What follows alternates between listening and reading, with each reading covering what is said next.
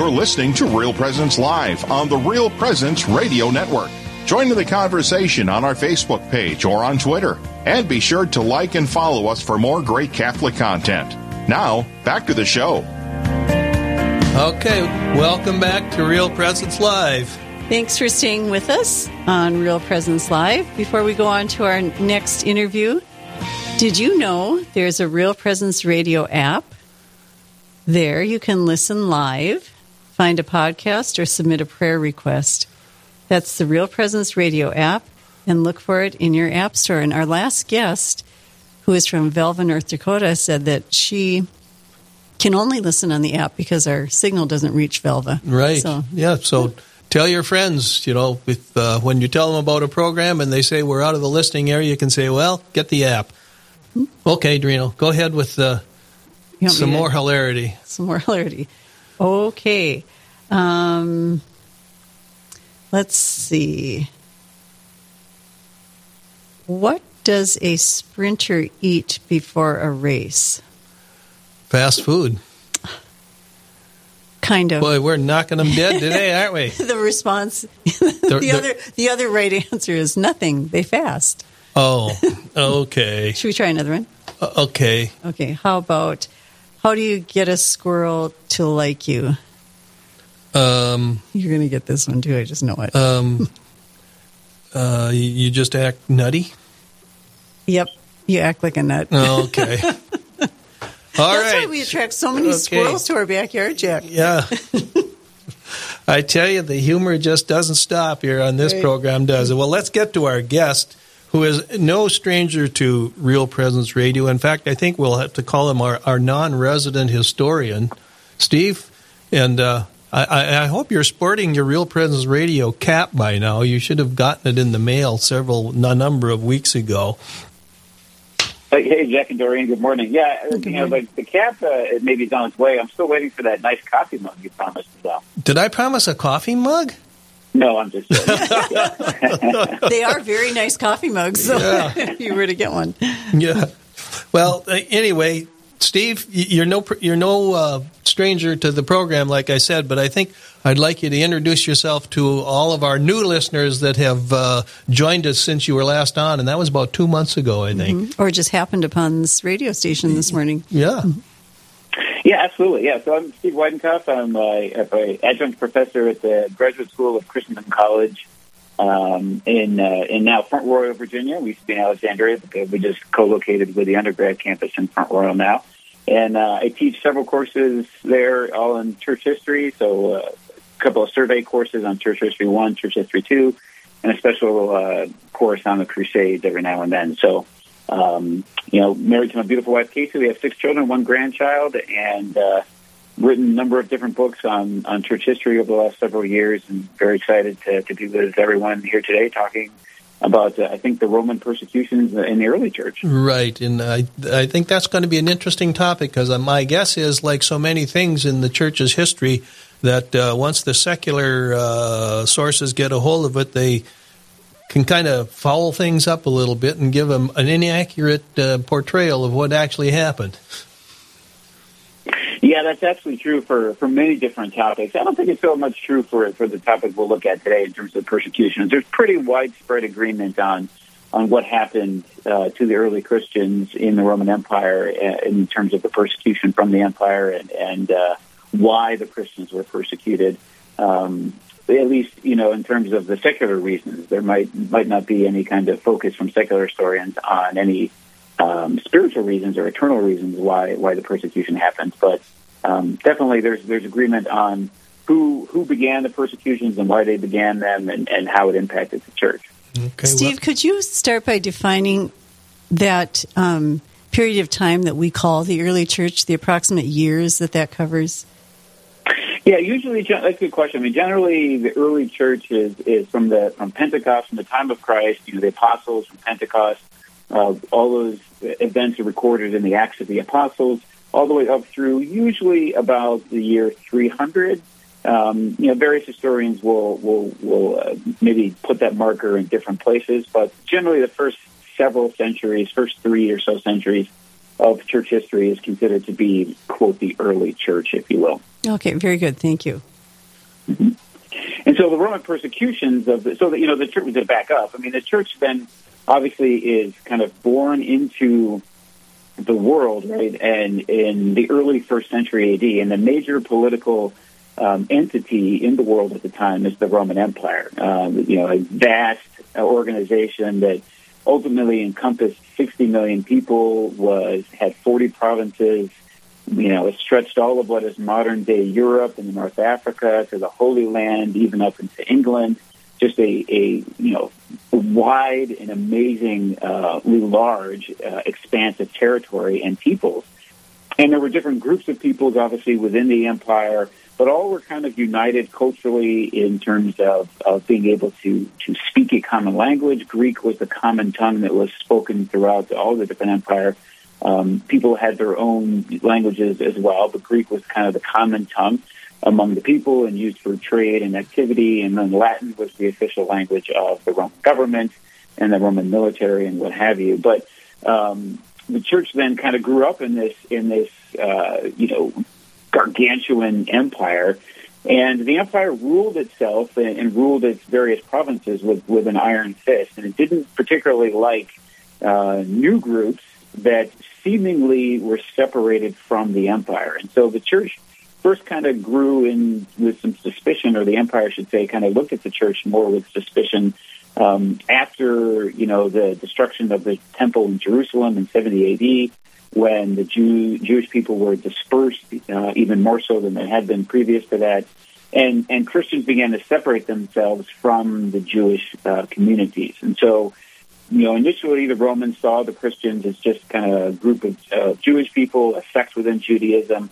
But then as it, as it separated the church and began to spread and more and more Gentile converts became Christians, uh, then it, it became to be seen as something unique and distinct.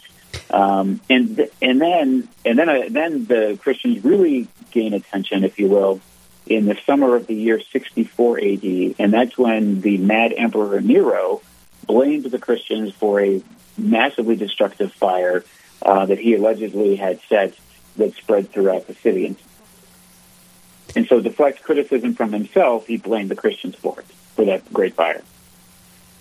So, and then Oh, go ahead. Oh, no. This question is a little bit of a, di- a divergence, but I'm just wondering with a the Roman Empire being as massive as it was, how did they communicate? I mean, we we communicate in seconds, you know, in the world we live in today, but how did they get the message out if they, you know, if the emperor didn't like a particular group or wanted them? yeah, great question. So, yeah, the empire. I mean, the empire had so the empire was was vast and, and wide reaching, um, and but you know there were established trade routes throughout the empire.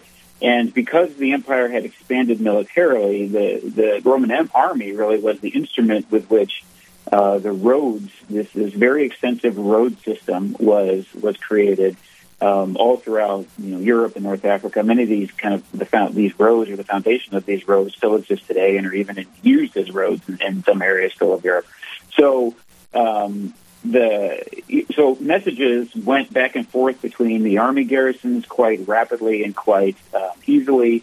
Messages also went, you know, uh, across the, this road system through the various provinces uh, with with traders and merchants quite easily as well. So it wasn't as fast, obviously, as, as today. As you mentioned, we can I can you know email somebody in Europe and they get it in seconds today. Um, you know, but uh, at in time of the Roman Empire, it wasn't that fast, but it wasn't as you know as difficult to communicate as you would think. It took time, obviously, for messages to get from one place to another because they had to travel by ship or by horse or by foot or all three. Um, but it, it uh, you know messages did spread quite quite effectively and efficiently. And that's actually one of the reasons why the church grew substantially because of this very extensive road system and because of the extensive, uh, you know, uh, business and merchant and mercantile activity of the empire. Um, it was a, the, the, message of the gospel was able to be dispersed um, quite thoroughly and efficiently and rapidly throughout the Roman Empire. Thank you. mm-hmm. So the reason why the Christians begin to first be kind of viewed negatively by the empire is because of Nero. Nero blames them for this uh, for this great fire in the city of Rome in the summer of '64. And so, um, what Nero does is he blames the Christians for it. He rounds up the Christians in the city of Rome and its its environs, so it's its locality. This wasn't an empire-wide persecution. It wasn't like Christians in every province were being rounded up here during the time of Nero. It was really just centered in Rome.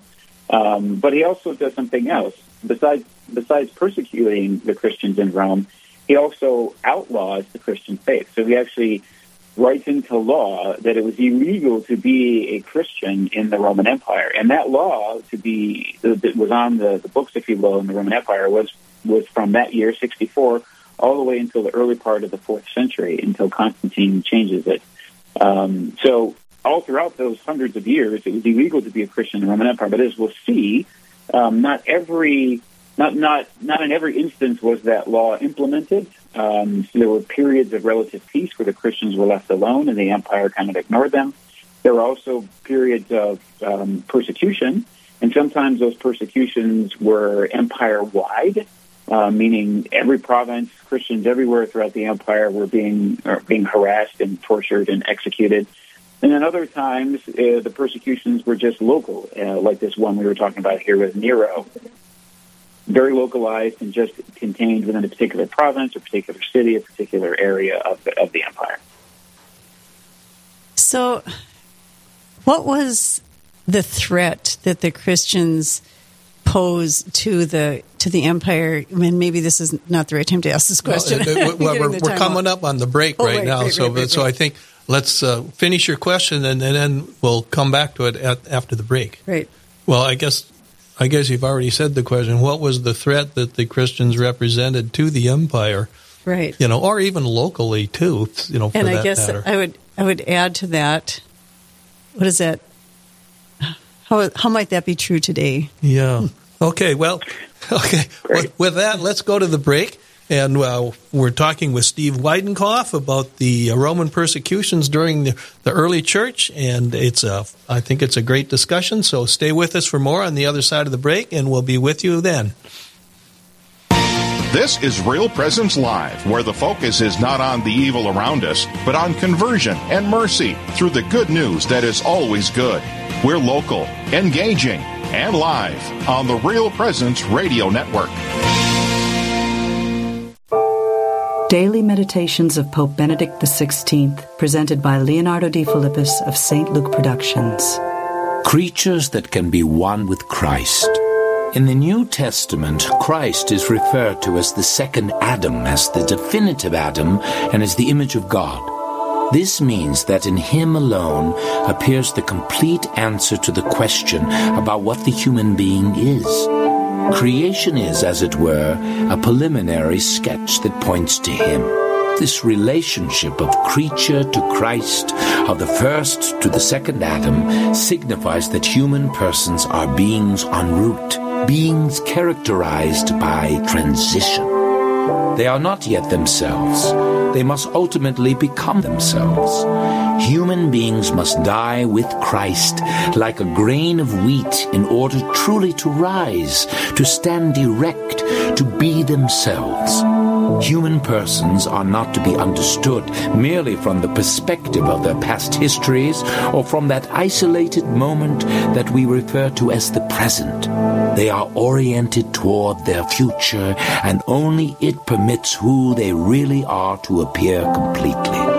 We must always see in other human beings persons with whom we shall one day share God's joy.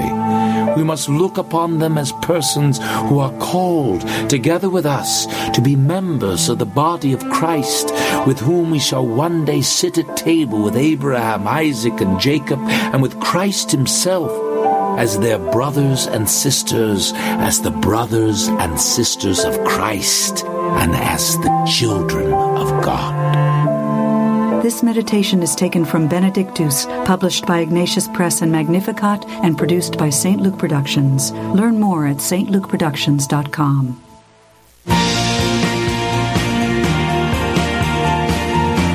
You're listening to Real Presence Live on the Real Presence Radio Network.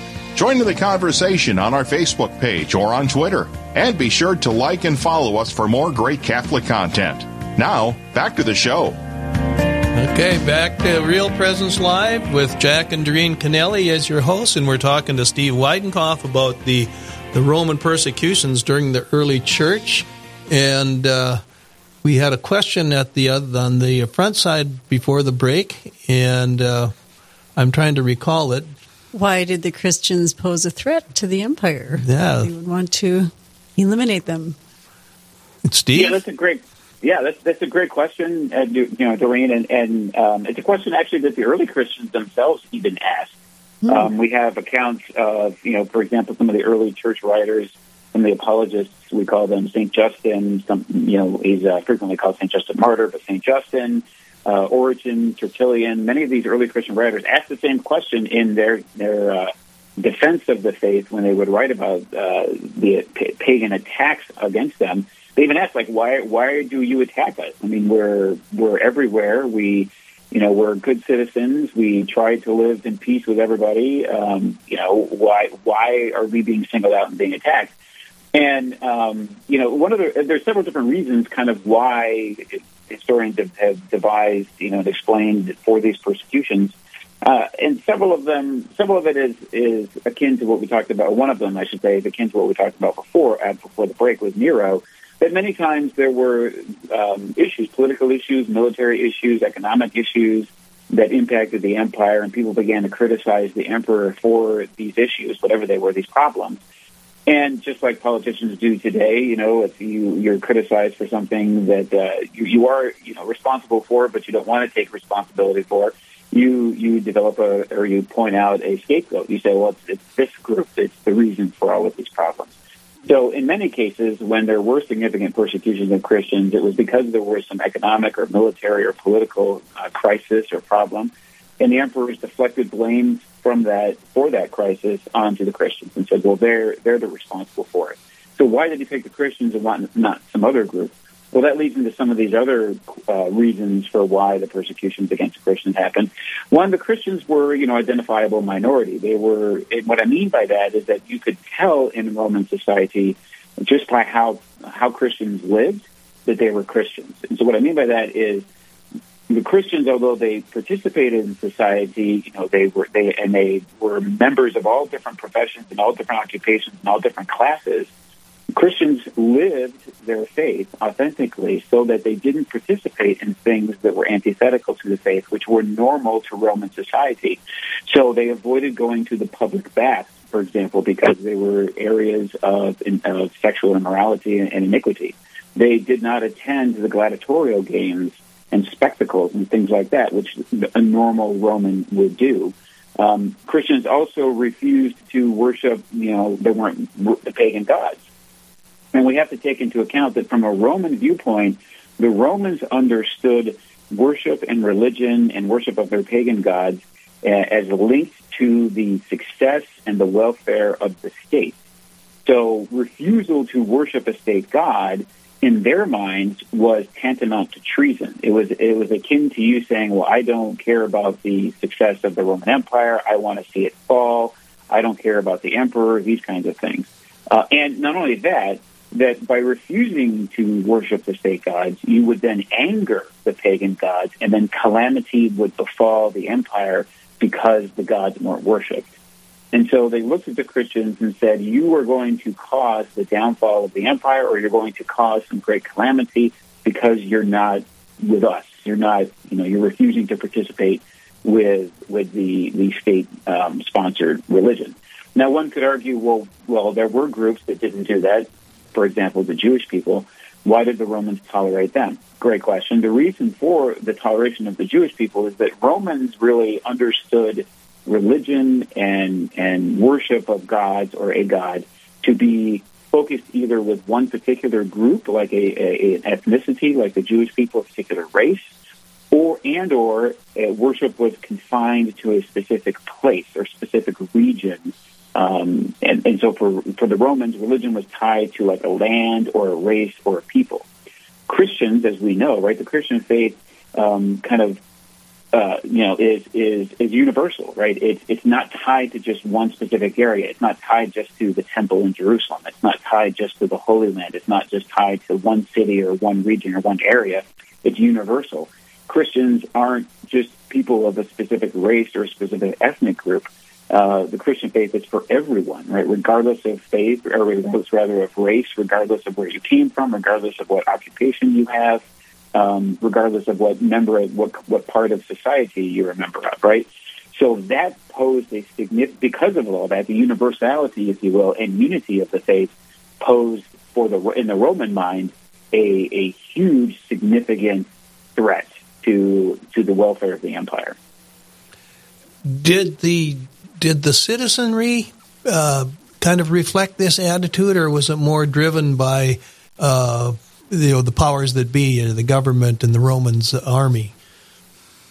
Yeah, sure. That's a great question, and and it's it, it kind of depends is the answer. So we know that um, as we mentioned earlier, uh, Nero's persecution that started this whole thing, if you will, um, initially, you know, the people were happy to, sure, okay, it's the Christians, you know, we, we know it's not really the Christians, it's you, Nero, but fine, you want to blame them. You know, they, the Roman populace didn't necessarily care initially.